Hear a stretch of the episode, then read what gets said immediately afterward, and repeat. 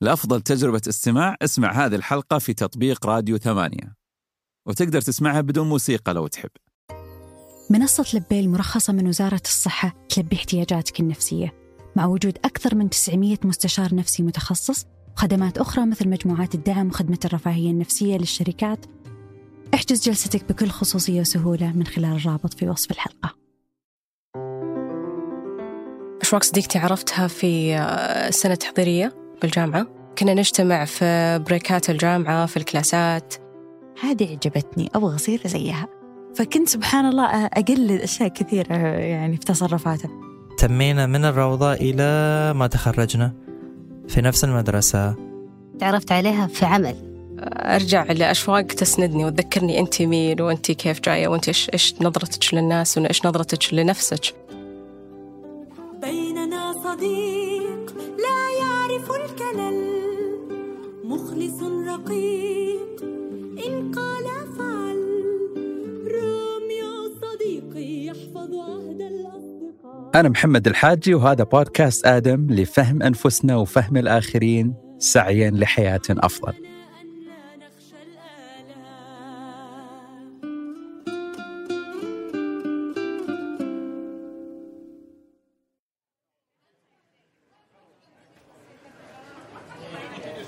نعيش في عالم غريب اليوم. عالم كثيف التواصل لكن شديد الوحدة.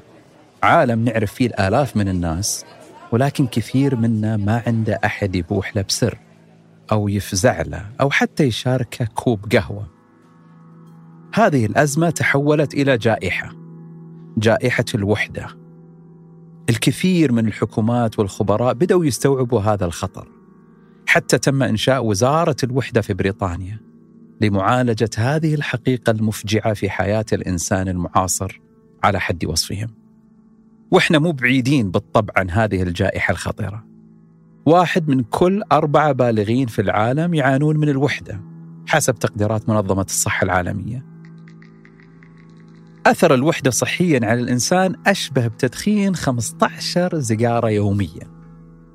الإنسان يحتاج للأصدقاء مثل احتياجه للهواء والماء. لذلك لدينا هذا البيت الخالد اللي نسمعه كثير. سلام على الدنيا إذا لم يكن بها صديق صدوق صادق الوعد منصفا. لكن وش اللي يميز الصداقة عن بقية العلاقات مثل علاقات العائلة أو زملاء العمل؟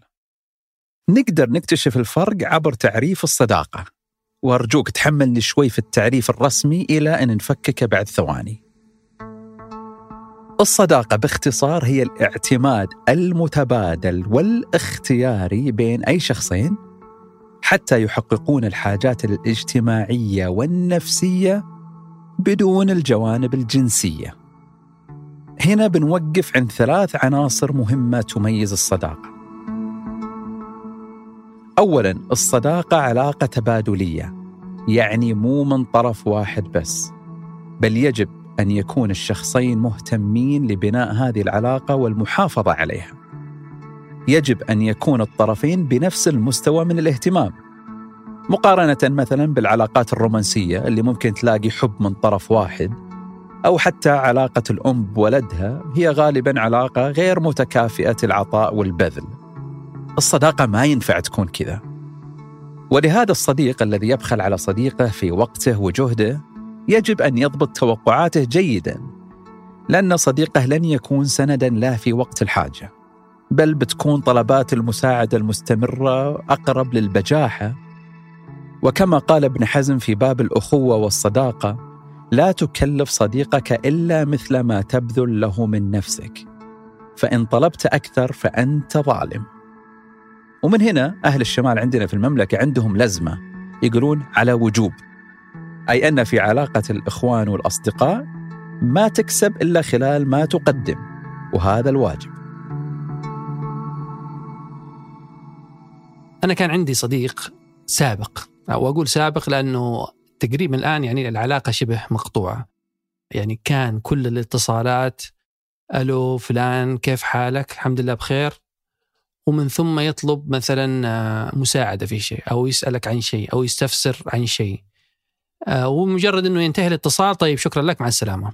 ف وبعدين مثلا ما في اتصالات قلتم يعني اتصالات آه، كذا كيف الحال إيش الأخبار إيش الجديد إيش معاك إيش ما مدري إيش. جميع الاتصالات كانت بلا استثناء ألو كيف حالك؟ ويدخل في الطلب على طول. فخلاص إني بديت يعني صدقا اني ما صرت أرد على اتصالاته. إلى أن خلاص اختفى هذا الشخص من حياتي. وما بيني من شيء يعني أنا لا أكرهه ولا إني أتمنى له الشر. أنا بس إنه طبيعة الصداقة ما كانت آه، يعني ما كانت جيدة بالنسبة لي. فكرة التبادلية هذه مهمة جدا خاصة في بدايات العلاقة. فمن يسدي لك معروف أو لمحة جميلة في بداية التعارف ينبغي ردها بمثلها أو أحسن منها. لأننا في البدايات نكتشف بعضنا البعض ونختبر بعضنا البعض وما عندنا مخزون من التجارب نبني عليه. أعرف أن البعض قد يعتقد أن فكرة التبادلية تسيء لعلاقة الصداقة وتشوه جوهرها الإنساني. لكن أهلا بكم في عالمنا النفسي المعقد. فالإنسان لديه نزعة للعدالة وما يرضى الظلم على نفسه. فحتى وإن كنت أكثر القوم اخلاصا وايثارا فإن انعدام التبادلية بينك وبين أصدقائك بيتعبك كثير. تخيل إنك أنت الشخص اللي دايم يرسل ويسأل ويطمن ويعزم ويدعم بينما الطرف الآخر يعطيك الفتات. هنا وبشكل لا واعي بتشوف نفسك تنسحب من هذه العلاقة وتخترع لنفسك مبررات حتى تتخلص من أعباء هذه العلاقة. فليس في الصداقة حب غير مشروط ومودة غير مشروطة إلا في الخطابات الوردية الحالمة ما علينا من أي نادي ولا أحد صديقنا ما صديقنا لنا العنصر الثاني للصداقة هي أنها علاقة طوعية اختيارية. يعني أنت تختارها بملء إرادتك وليست مفروضة عليك. وهنا فرقها عن علاقتك بعائلتك.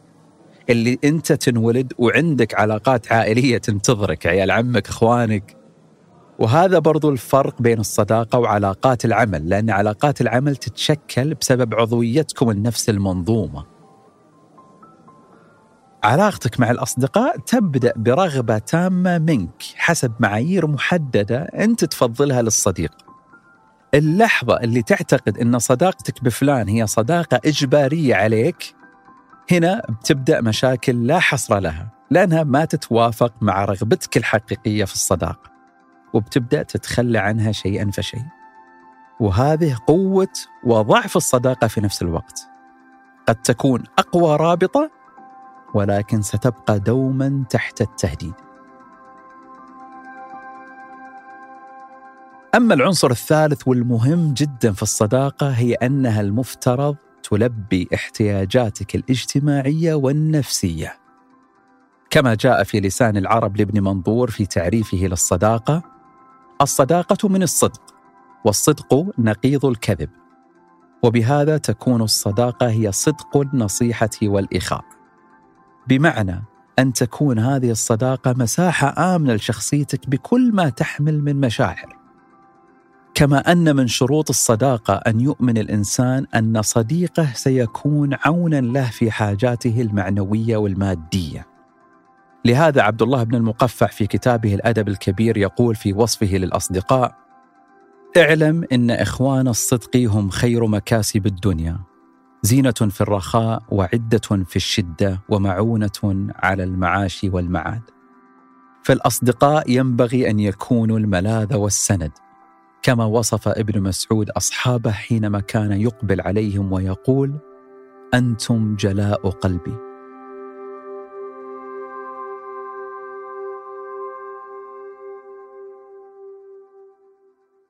أنا أتخيل الآن أنك جالس تحسب عدد الناس اللي ينطبق عليهم تعريف الصداقة في حياتك.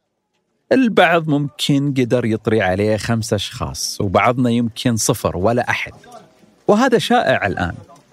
فحسب بعض الأبحاث فإن واحد من كل خمسة أشخاص من جيل الألفية إما عنده صديق مقرب واحد فقط أو ليس لديهم صديق مقرب اطلاقا. وهذه نسبة كئيبة مقارنة بالإحصاءات المتاحة قبل عشر سنوات. I'm gonna die alone. Chandler, you are not gonna die alone. وهذه ممكن إحدى العوامل اللي خلت مسلسل فريندز إنه يكون ضمن الأعمال المفضلة للجيل الجديد رغم أنهم ما عايشوه إطلاقا فعلى وصف إحدى المؤرخات أن أبناء هذا الجيل يرون في المسلسل تعويضا لما يفقدوه في حياتهم الواقعية وتجسيدا للصداقة اللي يحلمون فيها ولا يجدوها.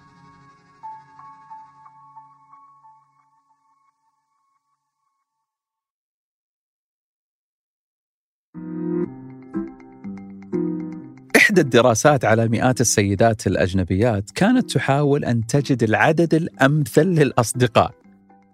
الأمثل يعني العدد اللي نكتفي فيه وتشبع فيه حاجاتنا النفسية دون الآثار العكسية والضارة.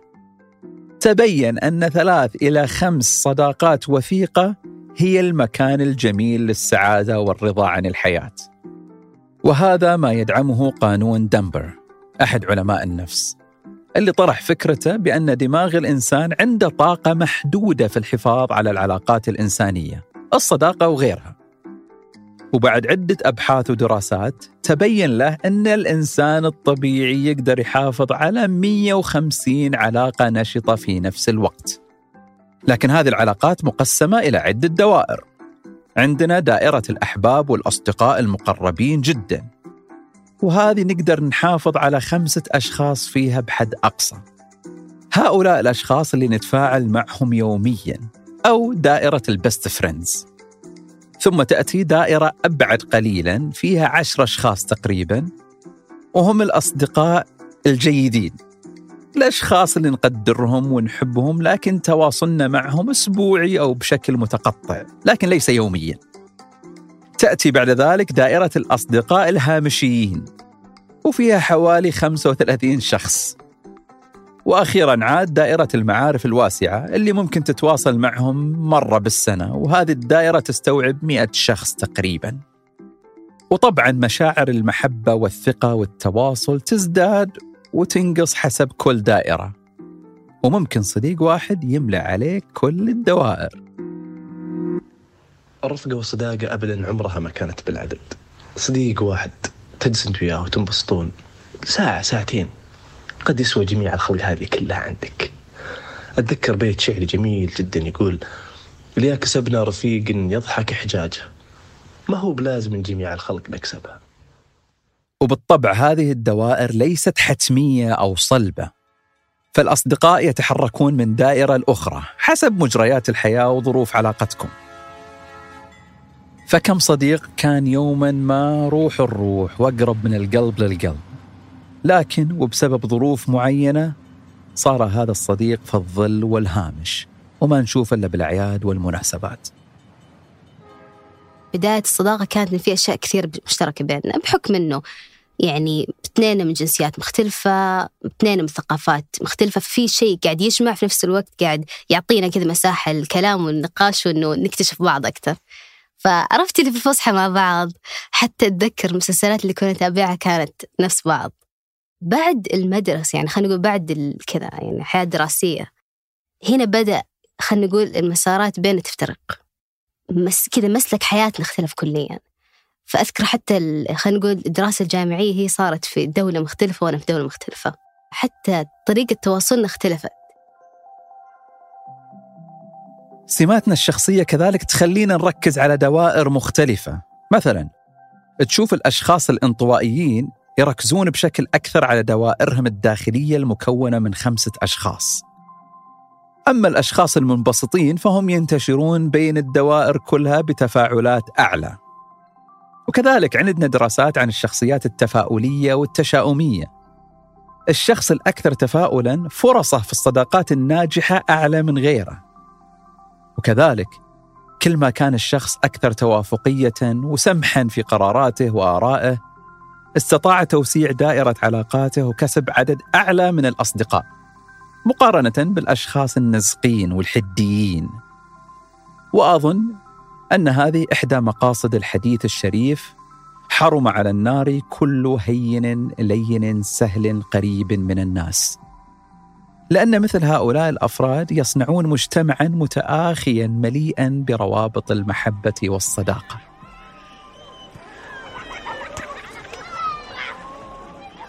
كذلك طفولتنا وطريقة تربيتنا وعلاقتنا بالوالدين لها تأثير كبير على تحديد الصداقات وإحنا كبار. فحسب نظرية التعلق أو الارتباط attachment theory نعرف أن العلاقة الآمنة بين الأهل وطفلهم تصنع منهم أصدقاء رائعون في المستقبل. والعكس صحيح. الأطفال اللي تعرضوا للتجاهل والإهمال والطفولة المدمرة تشوفهم يعانون كثيرا في تكوين الصداقات في حياتهم مستقبلا. وتشوفهم حسب بعض الدراسات أكثر عدوانية تجاه الآخرين.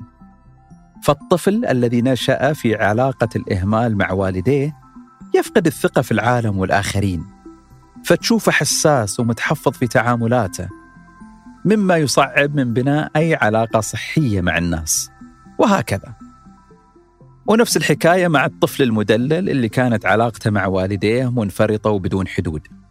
فإذا تواجهك مصاعب في تكوين الصداقات أو مع بعض الأصدقاء قد تكون جذور هذه المشكلة عميقة في الحياة. قد تتطلب تدخل معرفي سلوكي لتحسينها. كما أن العمر يلعب دور في شبكة الأصدقاء.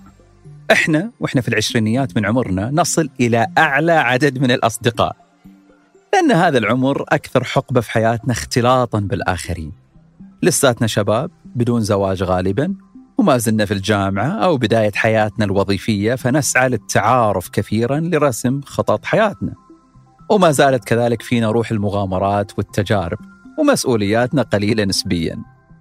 لكن مع التقدم في العمر تبدأ الدوائر بالانحسار ويبدأ الأصدقاء يتلاشون شيئا فشيء بسبب انشغالنا بمتطلبات الحياة العائلية والمهنية والكثرة المسؤوليات علينا.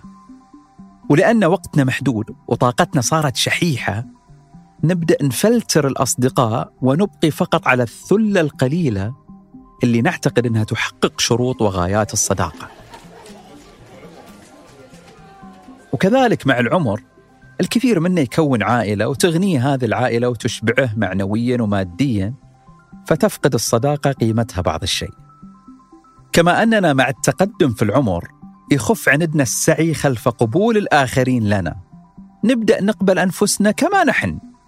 ما نتمايع وما نتشكل حسب اللي يبيه الآخرون حتى نحصل على محبتهم ورضاهم مثلا. مثل ما كنا نسوي أيام المراهقة وبداية الشباب. مزاجنا يصير أضيق وأضيق. فنخسر صداقات كنا سابقا نقاتل لأجلها. وهكذا تبدأ شبكة الأصدقاء بالانكماش حتى يبقى لنا نخبة النخبة اللي نقضي معهم أكثر الأوقات جودة وصفاء.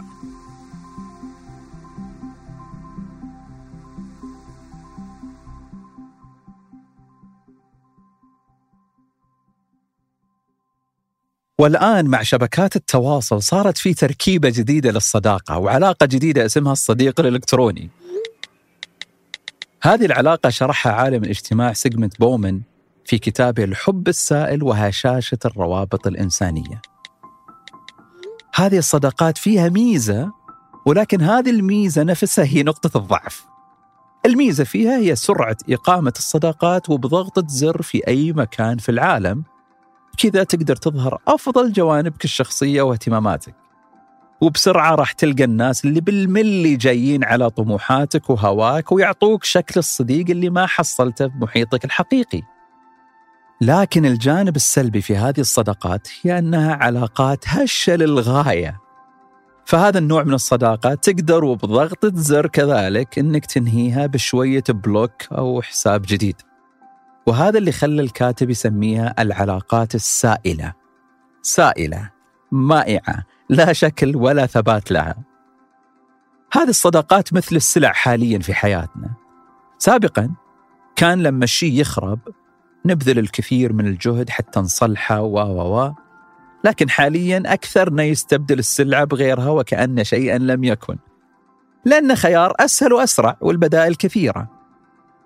كل شيء أصبح قابل للاستبدال حتى الأصدقاء.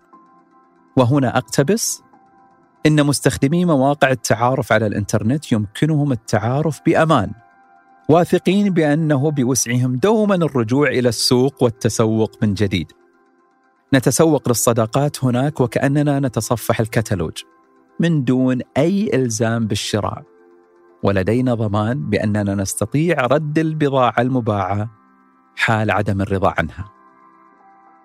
هذا القرب الافتراضي جعل اتصالنا ببعض أكثر تكرارا وأكثر ضحالة في نفس الوقت. أكثر كثافة وأكثر اختصارا في نفس الوقت. ومثل ما ذكرنا في قانون دنبر حول دوائر الأصدقاء أرسطو قبل ألفين سنة ذكر تصنيفات مشابهة في كتابه لابنه حول الأخلاق والفضائل اعتبر أرسطو أن الصداقة للبشرية أهم حتى من العدالة حيث يقول أن الإنسان يقدر يعيش حياة طيبة بوجود أصدقائه حتى لو كانوا في مجتمع ظالم. لكن الإنسان ما يقدر يزدهر بدون أصدقاء حتى لو كان يعيش في أكثر المجتمعات تقدماً. وهذا اللي يصير حاليا في بعض المجتمعات الصناعية المتقدمة اللي تعيش أزمات نفسية واضطرابات اجتماعية جسيمة بسبب انحسار الروابط الإنسانية فيها. وهذه إحدى العوامل خلف انتشار صداقة الحيوانات الأليفة كوسيلة تعويض للفقد المشاعري والناتج عن جائحة الوحدة. أرسطو استوعب أن الصداقة مصطلح فضفاض شوي فقام بتقسيم الأصدقاء إلى ثلاثة أنواع. النوع الأول صديق المتعة. هؤلاء الأصدقاء غالبا تسعى لصداقتهم فقط من أجل المتعة والتجارب المسلية وتجزية الوقت.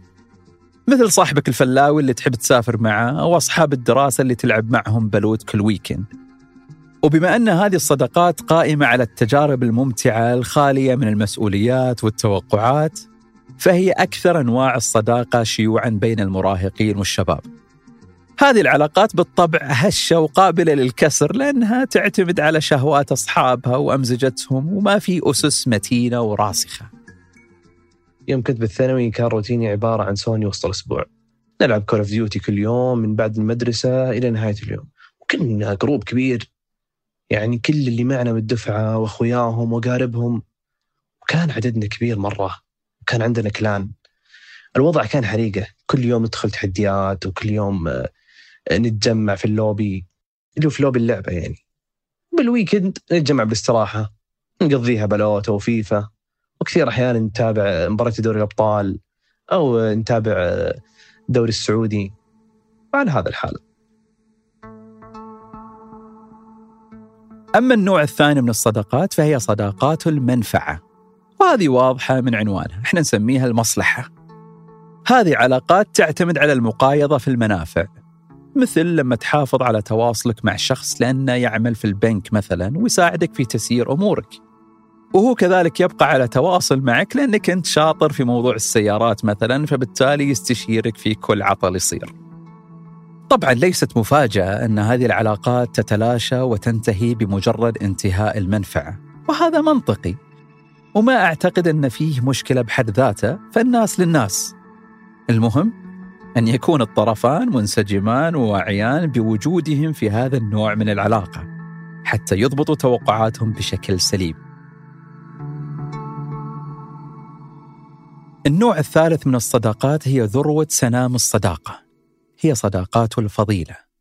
هنا أنت تشيد صداقة مع الآخر لأن شخصيته جاذبة لشخصيتك. لأن قيمه وأهدافه وطموحاته ونظرته للحياة تتوافق معك وتتآلف معك. كما جاء في الحديث الشريف الأرواح جنود مجندة فما تعارف منها ائتلف وما تناكر منها اختلف. هنا الصداقة ليست للمتعة ولا للمنفعة بل لذات الشخص نفسه. هذا الشخص اللي يدفعك للأمام ويصنع أفضل نسخة من نفسك. وهذه الصداقة بالتحديد هي التي تسبغ معنى للحياة وهي الأكثر بقاء والأقوم والأعتى والأمثل بين كل الصداقات. مثل تلك الصداقة الوطيدة التي جمعت الشاعرين أحمد شوقي وحافظ إبراهيم. فعلى الرغم من التنافس المحموم بينهم إلا أن كانت تجمعهم صداقة متينة. وكان أحمد شوقي في كثير من الأمسيات يخجل ويخاف من هيبة الظهور أمام الجمهور فيلقي نيابة عنه حافظ إبراهيم. حتى توفي حافظ إبراهيم وتم تغييب الخبر عن شوقي خوفا على مشاعره. لكن لما وصل خبر وفاة صديقه بعد ثلاثة أيام قال شوقي في قصيدته المرثية قد كنت أوثر أن تقول رثائي يا منصف الموتى من الأحياء.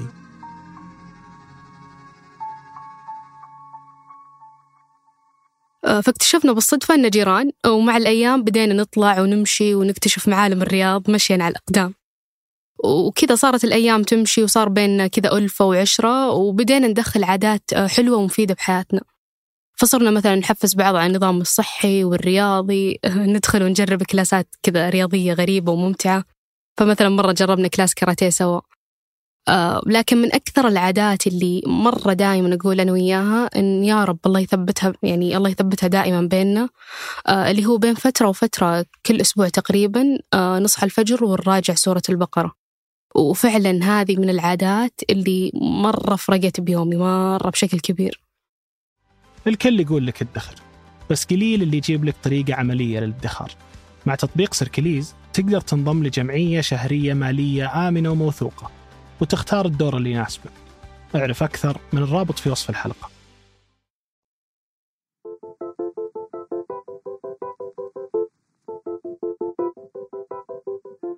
مثل ما هو واضح الصداقة ليست سهلة التكوين ولا يسيرة البقاء. في حقوق ومسؤوليات عليك كصديق وتتطلب جهد ووقت واستثمار حقيقي. هناك قواعد غير مكتوبة للصداقة لكنها صارمة.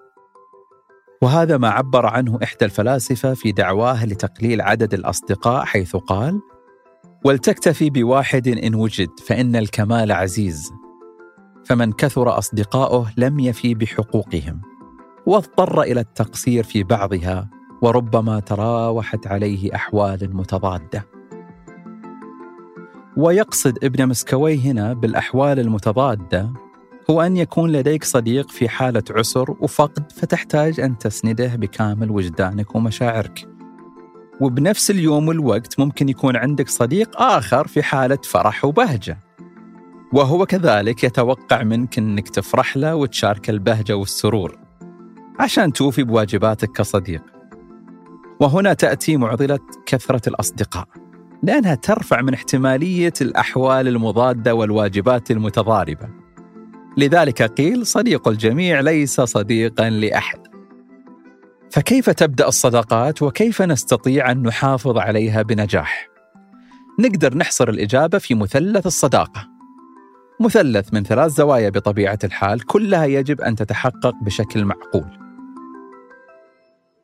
أولا الزاوية الإدراكية. مثل ما قلنا الصداقة علاقة اختيارية طوعية.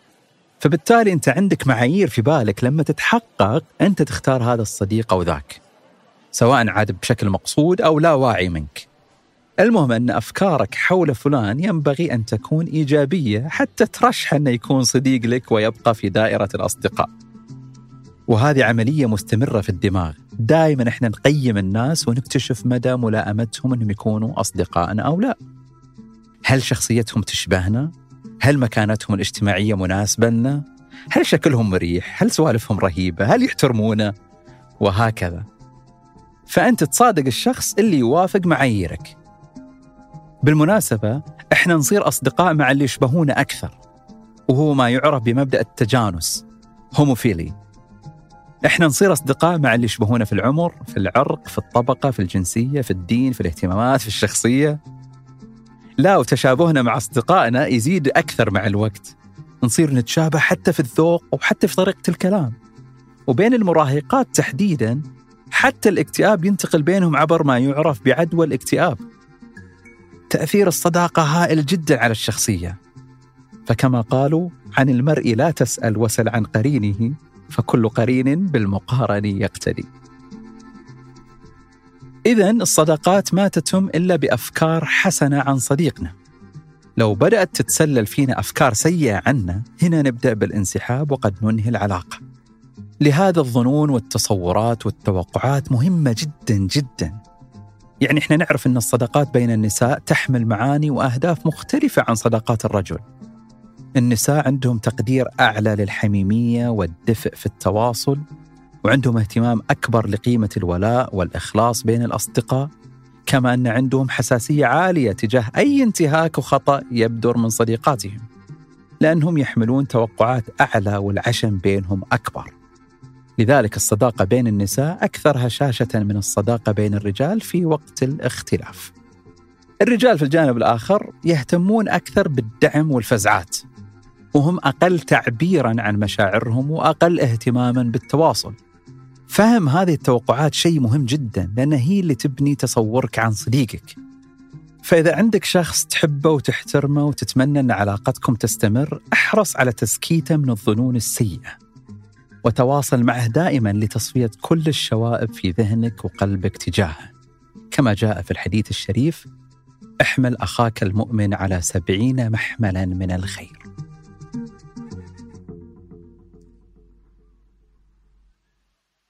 ثاني زاوية للصداقة هي الزاوية العاطفية.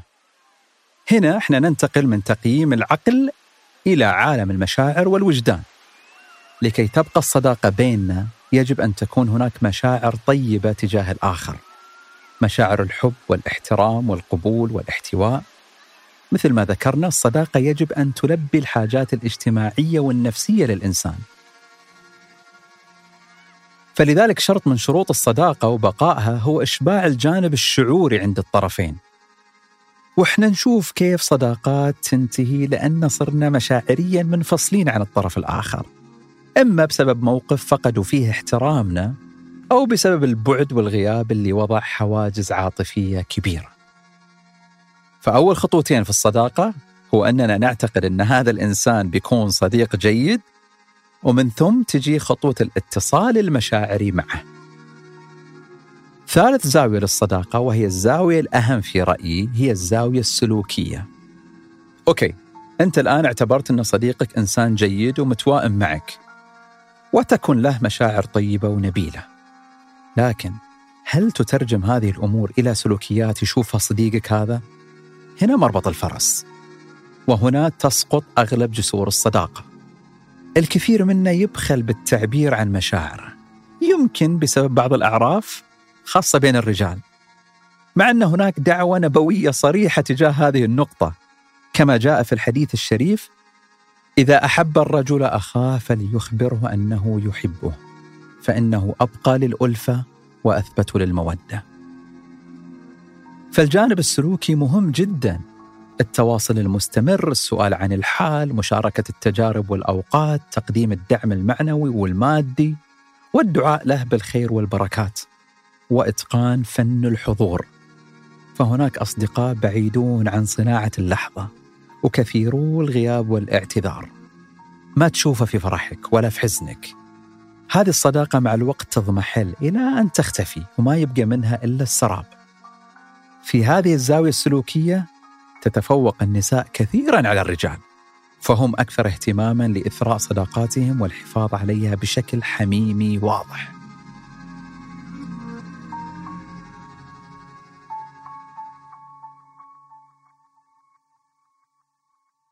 حسب دراسات عديدة نقدر نحدد أربع سلوكيات للحفاظ على الصداقة وهي أولا الإيجابية مع الأصدقاء أي أن نكون مصدر بهجة لهم. وهذا تقدر تقيسه عن طريق شعورك بعد الجلسة مع هذا الصديق. هل تمشي من الجلسة والتواصل معه وانت بمشاعر حلوة وخفيفة على النفس؟ أو لا والله تطلع منه وانت ثقيل ومتعكر وضيق البال. هل تشكره وتثني عليه وتقدره وتتمازحون وتضحكون؟ هذا مثل البلسم على الجرح. هذا طال عمرك صرت وجعان هذا طال عمرك اللي يبري العلة. هذا بس شوفته بدون ما يحس. تزيين النفسية. يضبط المود يضبط الأخلاق. وطال عمرك تحس إن الدنيا بخير إذا شفت هالوجه هذا. أسأل الله يديمك إن شاء الله. قل آمين.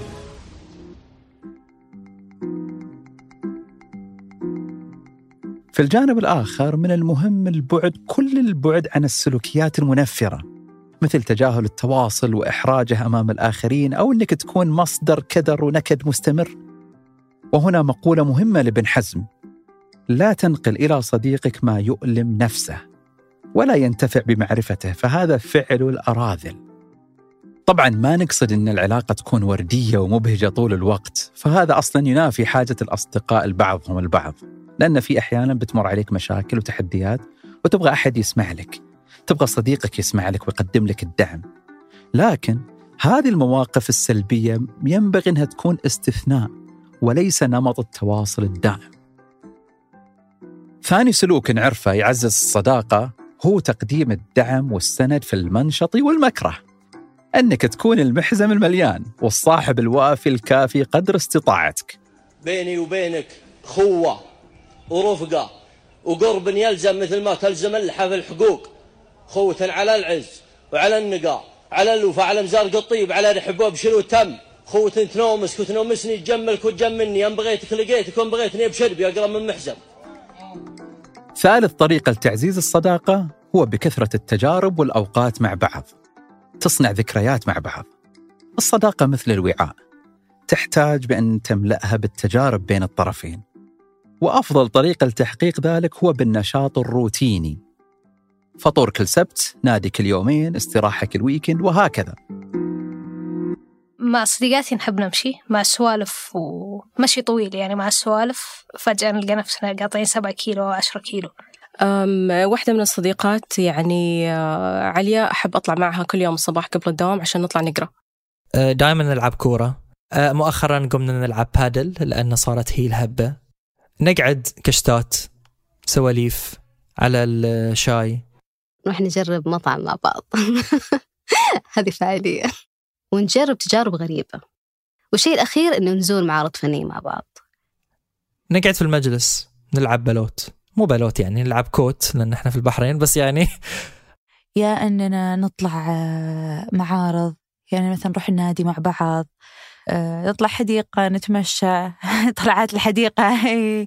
آه، ناكل مع بعض. يعني صراحة أك- أغلب وقتنا نقضيه في سواليف نتسوق مع بعض. بس كنا نتسوق مع بعض. التسوق مع بعض ممتع جدا بس آه، مزان علينا والله هذه اللحظات أشبه بالنبض اللي يخلي العلاقة على قيد الحياة. رابعا واللي شخصيا أعتقد أنه من أكثر السلوكيات الذكية للحفاظ على الصداقات وأكثرها خطورة. ما يعرف بالإفصاح الذاتي self disclosure أنك تفضفض. وهي أن تشارك الأصدقاء أخبارك وأمورك الخاصة والشخصية بشكل حصري لهم. هذه الحصرية تعزز شعور الفريق الواحد تعزز الانتماء بين الأفراد.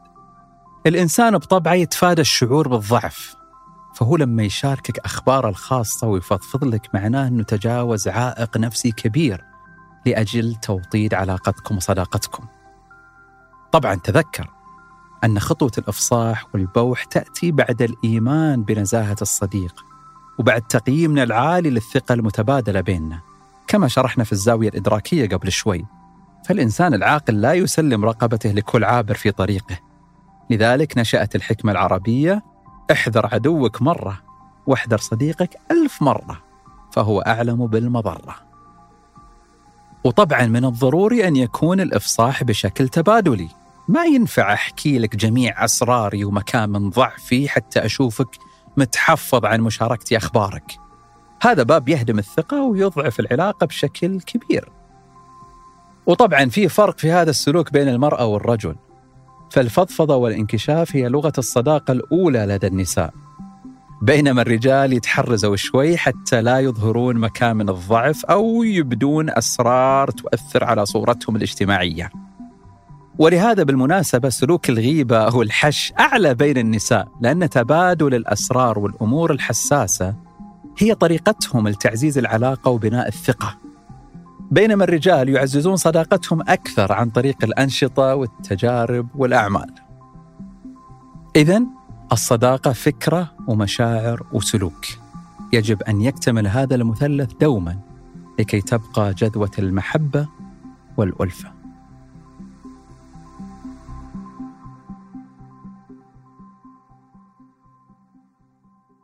أتوقع الصداقة بين الذكر والأنثى ممكنة جدا. في بعض الأوقات تكون ضرورية لأن كل واحد منا عنده نظرة مختلفة للحياة وعنده خبرات وعنده طريقة يفهم فيها حتى الجنس الآخر. لا ما أتوقع أنها قابلة ما ما في يعني يعني أحس ال... في ناس تبي تؤمن أنها تصير. وعشان كذا تطلع الضجة هذه لكنها ما أتوقع يعني أبدا أنها تزبط. يعني أتوقع إن في صداقة بين الجنسين. ممكن أحيانا يعني يا إما العمل أو الحياة تجمعك بناس تتعامل معهم يوميا. فطبيعي إنه يصير فيه ألفة ويصير في صداقة وشيء مشترك لكن مهم فيها حدود الاحترام و... ما أعتقد أنها تكون صداقة بين بين الجنسين. زمان كنت أعتقد إنها تزبط. مع الوقت بدأت أستوعب المسافة اللي تخلقيها مع الجنس الآخر كويسة لكلا الطرفين قد تضبط نسبيا إذا كان شخص آه، يعرف نفسه كفاية ويعرف احتياجاته كفاية من العلاقات اللي حواليه ولأننا جالسين نتكلم عن الصداقة فما أعتقد نقدر نتجاوز الموضوع دون التطرق للصداقة بين الجنسين. بسبب الاختلافات الكبرى اللي شفناها بين تفضيلات المرأة والرجل بيتضح لنا ضعف فكرة الصداقة بين الجنسين وعدم واقعيتها. فكرة ال just friends هذه ما نشأت لدى البشرية إلا في العصر الحديث.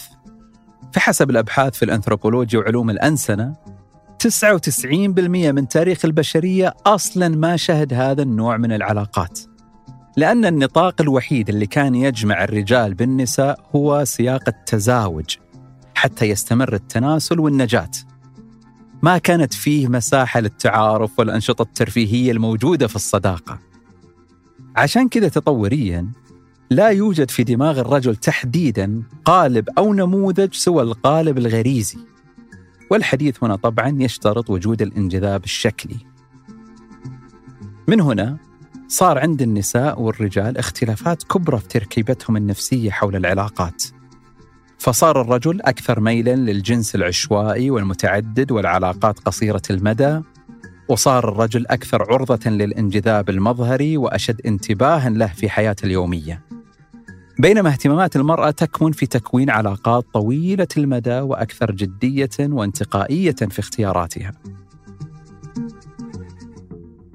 ولاختبار أثر هذه الاختلافات النفسية على تكوين الصداقة بين الجنسين، قام فريق بحثي أمريكي بدراسة عدة فرضيات.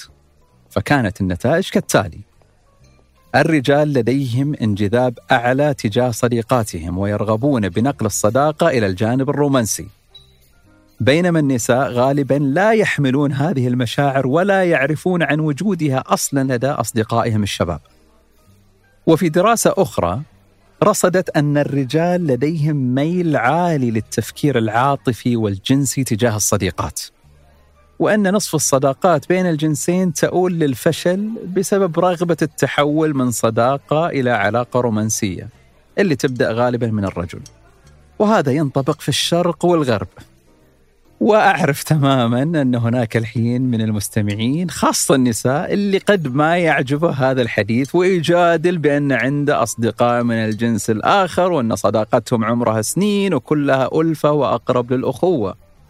أعرف سلوكيا نعم قد تكون العلاقة ملأى بالإحترام والأخوة لكن من زاوية الإدراك والمشاعر أول زاويتين في مثلث الصداقة فان هناك الكثير من التعقيدات الدفينه في عقل ووجدان الطرف الآخر خاصه عندما يتحقق شرط الانجذاب والاستحسان المظهري There are some guys somewhere saying, "Yeah, I'm we're friends."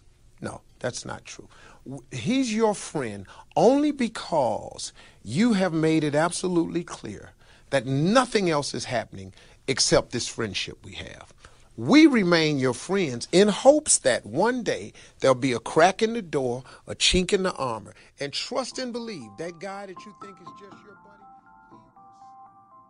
طبعا كل هذه الاختلافات النفسيه يجب ان تكون منضبطه في عالم اليوم وتغيراته لأن تفاعل الجنسين مع بعض اصبح أكثر حتميه في الكثير من المجالات كبيئه العمل هذا لا يعني أن التعامل بين الزملاء يجب أن يتحول بالضرورة إلى كارثة وتوجس وقلق. لا لا اطلاقا.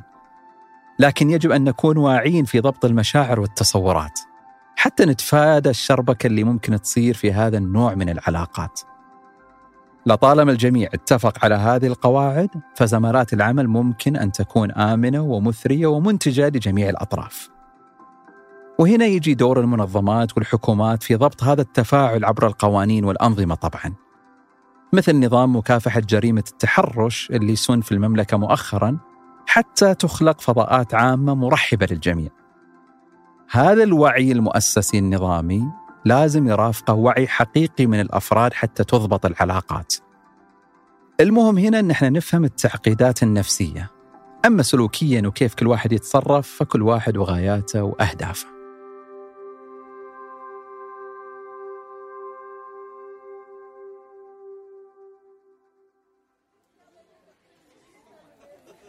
لا شيء يبني الإنسان مثل العلاقات الاجتماعية المزدهره. وأهمها طبعا الصداقات اللي تثري الروح وتطيب الخاطر. هذه الصداقات واجب علينا نحييها ونحرص عليها حرصنا على أنفسنا. هي النور وقت الظلام وهي السند وقت الشدة. الإنسان في هذا العصر يعيش أزمة وحدة لا مفر منها سوى العودة للرفقة والحضور. والعودة هنا تعني كل ما تحمل الصداقة من واجبات ومسؤوليات في مثلث الصداقة من الإدراك والشعور والأفعال. إحنا تعودنا على حياة السرعة والاختصار والاستبدال والسهولة فلا نجعل الصداقة الجليلة جزء من هذا العبث. لكل الأصدقاء شكرا لوجودكم في حياتنا. فأنتم الفأس التي في جنبي وقوس يدي. أنتم الخنجر التي في حزامي والحاجب الذي يدرأ عني. أنتم فرحتي وبهجتي وكسوة عيدي.